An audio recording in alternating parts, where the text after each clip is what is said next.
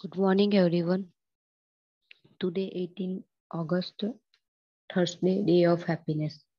આજે હેપીનેસમાં જોઈશું આપણે કંઈ નવું જાણીશું કે એક્સ્ટ્રોવર્ટ પર્સનાલિટીના કેરેક્ટરિસ્ટિક અને ઇન્ટ્રોવર્ટ પર્સનાલિટીના કેરેક્ટરિસ્ટિક તો ઇન્ટ્રોવર્ટ જોઈએ કે જે ઇન્ટ્રોવર્ટ લોકો હોય એ શર્મિલા હોય ઓછું બોલવાવાળા હોય પોતાના પોતાના જ માટે વિચારતા હોય અને લોકો પોતાની સાથે ટાઈમ પસંદ વિતાવવાનું પસંદ કરતા હોય.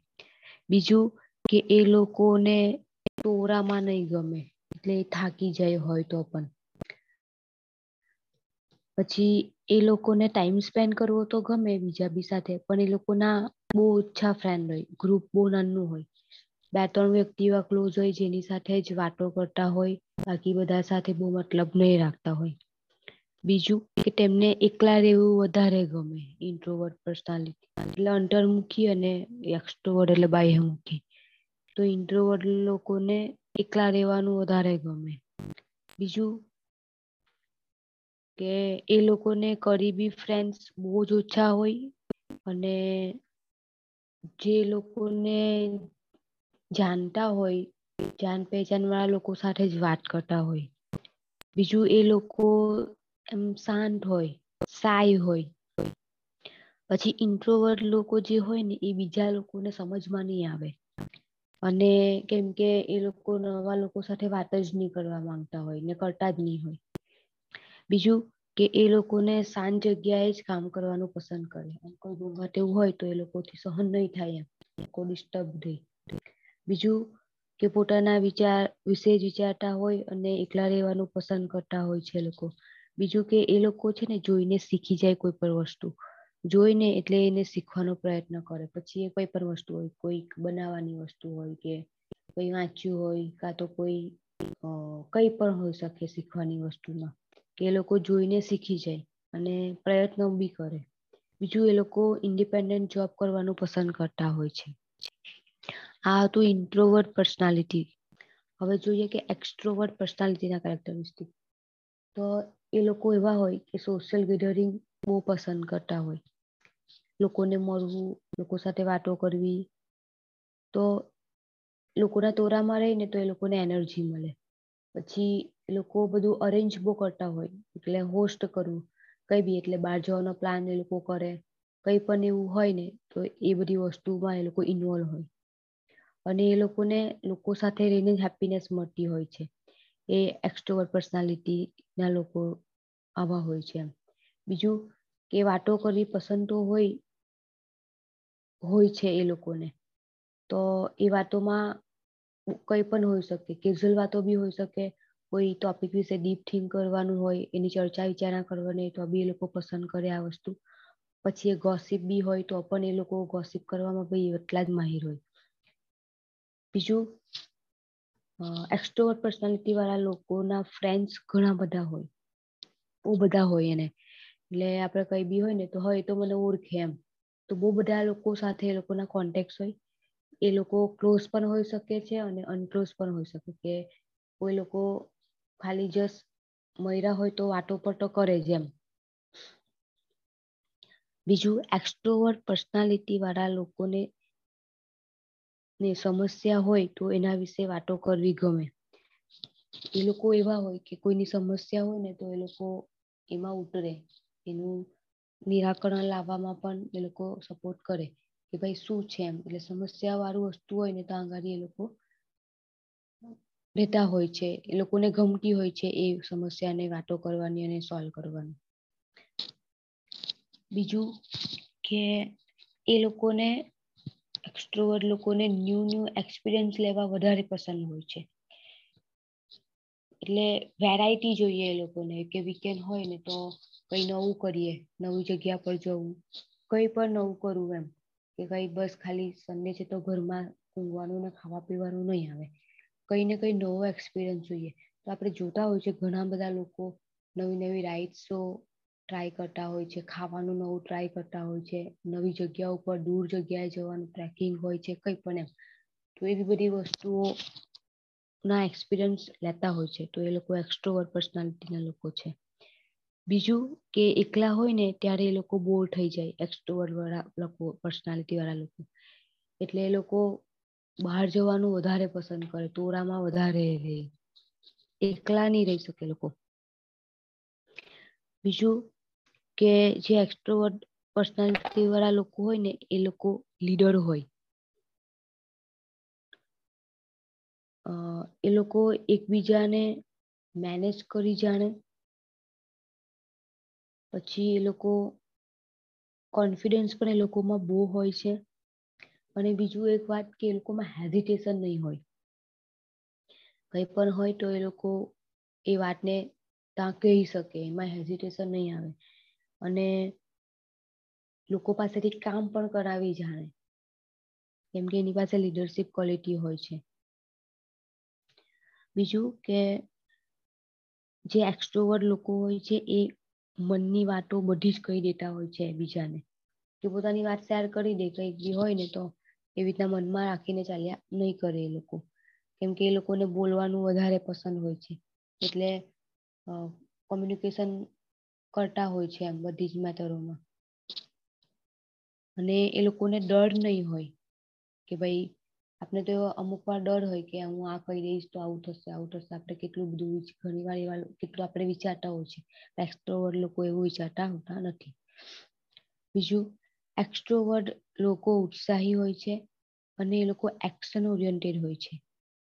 કામ કરવા, કામની એનર્જી તો હોય જ છે એ લોકોમાં. એ લોકો ઉત્સાહી જેટલા હોય કે કઈ બી કામ હોય તો એ પાર પાડી નાખે. એક્શનમાં તરત લઈ લે. કરવું છે હવે આ? તો ચાલો એને એક્શનમાં લાવો. બીજું નહીં વિચારે એમ. પણ એનામ એવું આગળ નહીં વિચારે. પણ કરવાનું ચોક્કસ. બીજું કે એ લોકો હોય છે તે ઓપનનેસ હોય છે ઓપન માઇન્ડ ના હોય એમ. કે બસ વધારે નહીં. જે બી છે એને વાત રજૂ કરી દેવી એમ. બહુ વધારે વિચારવું નહીં. આ હતા એક્સ્ટ્રોવર અને ઇન્ટ્રોવર્ટ પર્સનાલિટીના કેરેક્ટરિસ્ટિક હવે એવું કંઈ છે નથી કે એક્સ્ટ્રોવર્ડ હોય તો બી સારા લોકો હોય અને ઇન્ટ્રોવર્ડ હોય તો પણ સારા હોય. બંનેના શું કહેવાય? એને તમે બનાવી શકો છો, એને એ કેરેક્ટરિસ્ટ તમારામાં લાવી શકો છો. એને તમે તમે પોતાની પર્સનાલિટીમાં ઇમ્પ્રુવ કરી શકો છો. એટલે આમાં ભાઈ, તમને એવું લાગ્યું કે ભાઈ હું તો ઇન્ટ્રોવર્ડ છું, તો આવો છું, તો એ કંઈ આપણે મનમાં નેગેટિવિટી આવે, પણ એવું કંઈ છે નથી. બંને પર્સનાલિટી ના ઘણા બધા એવા નાના નાના પોઈન્ટ્સ છે જે આપને કામ આવી શકે છે.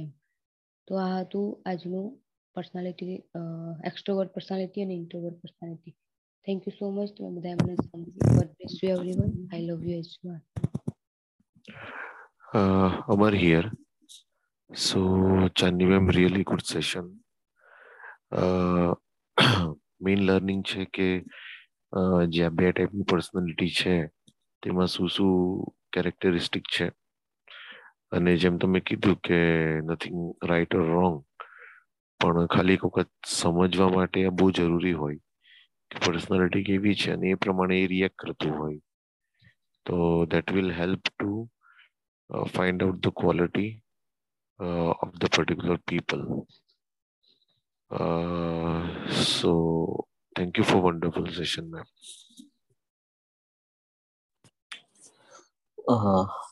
Very good session અને સૌથી ઇમ્પોર્ટન્ટ વસ્તુ જે હતું તે તમે છેલ્લા કહ્યું છે તે ઇન્ટ્રોવર્ટ ને એક્સટ્રોવર્ટ નથિંગ ઇઝ રોંગ જે છે તે છે. માણસ એવો છે, તેનો સ્વીકાર કરવો જોઈએ. સામેવાળા અને પોતાને.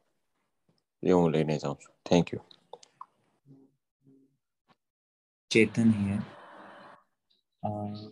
બહુ સરસ સેશન મને હવે ધીરે ધીરે લાગી રહ્યું છે કે આટલો બધો એક્સ્ટ્રોવર્ટ દેખાઈ રહ્યો છું.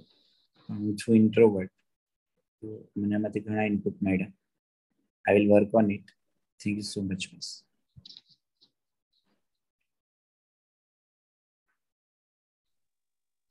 Preeti ખૂબ સરસ તારી વાત હતી એક તો ઇન્ટ્રોવર્ડ અને એક્સ્ટ્રોવર્ડ એની અંદર જો પહેલો ભેદ આપણે જોઈએ ને, તો સ્વભાવગત છે. અને સ્વભાવગત એટલે ઇન્ટ્રોવર્ડ જે હોય છે, એ થોડાક ગુસ્સાવાળા હોય છે. એ ભલે કામ ન બોલતા હોય, પણ જ્યારે બોલે ત્યારે લગભગ એ ગુસ્સામાં હોય છે. તો આ એક વસ્તુ ખૂબ જાણવા જેવી છે અને સ્વીકારવા જેવી છે મારો પોતાનો અનુભવ છે.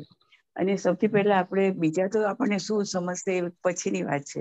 પણ પહેલા આપણે પોતાને સમજવું જોઈએ કે આપણે ઇન્ટ્રોવર્ટ છીએ કે એક્સ્ટ્રોવર્ટ છીએ. અને એ પ્રમાણે આપણા જે કાર્યક્ષેત્ર છે એને આપણે સ્વીકારવા જોઈએ. તો આ વાત તારી મને ખૂબ જ ગમી અને ખરેખર thank you very much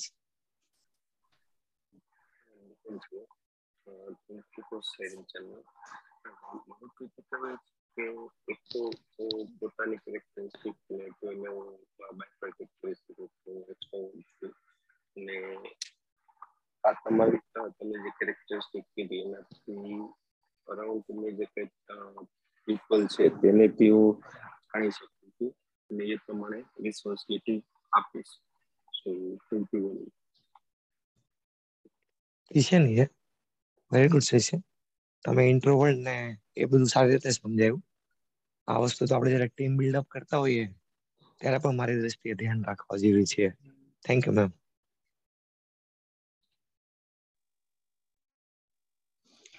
Rajan here બહુ સરસ સેશન હતો. આનાથી જાણીને મારી અંદરની પર્સનાલિટી કેવી છે એ તો ધ્યાનમાં આવે જ છે. પણ છતાં જેમ કિશનભાઈ કીધું એમ કે જ્યારે ટીમ કોઈ પ્રોજેક્ટ માટે ટીમ અલાઈન કરતા હોય કે કોઈ એમ મોટો પ્રોજેક્ટ હોય, કોઈ એક્ટિવિટી અસાઇન કરી હોય, તો એમાં પણ કઈ રીતની ટીમનું સિલેક્શન કરવું અને એને એક્ઝિક્યુટ થવામાં મદદ થઈ શકે એવી રીતે પર્સનાલિટી ચૂઝ કરવી, એના માટે બહુ હેલ્પફુલ રહેશે. So thank you so much ચાલી ma'am okay so thank you so much તમે બધાએ વેલ્યુએબલ શેરિંગ કર્યું મારું ટેક અવે એ છે કે મને નવું જાણવાનું મળ્યું. અને મારી પર્સનાલિટી મને ખબર પડી અને હવે આજુબાજુ ના જે લોકો છે હું એને જાણી શકીશ અને એની સાથે શું કહેવાય, એક રિલેશન બિલ્ડ કરી શકીશ કે એને સમજી શકીશ. Thank you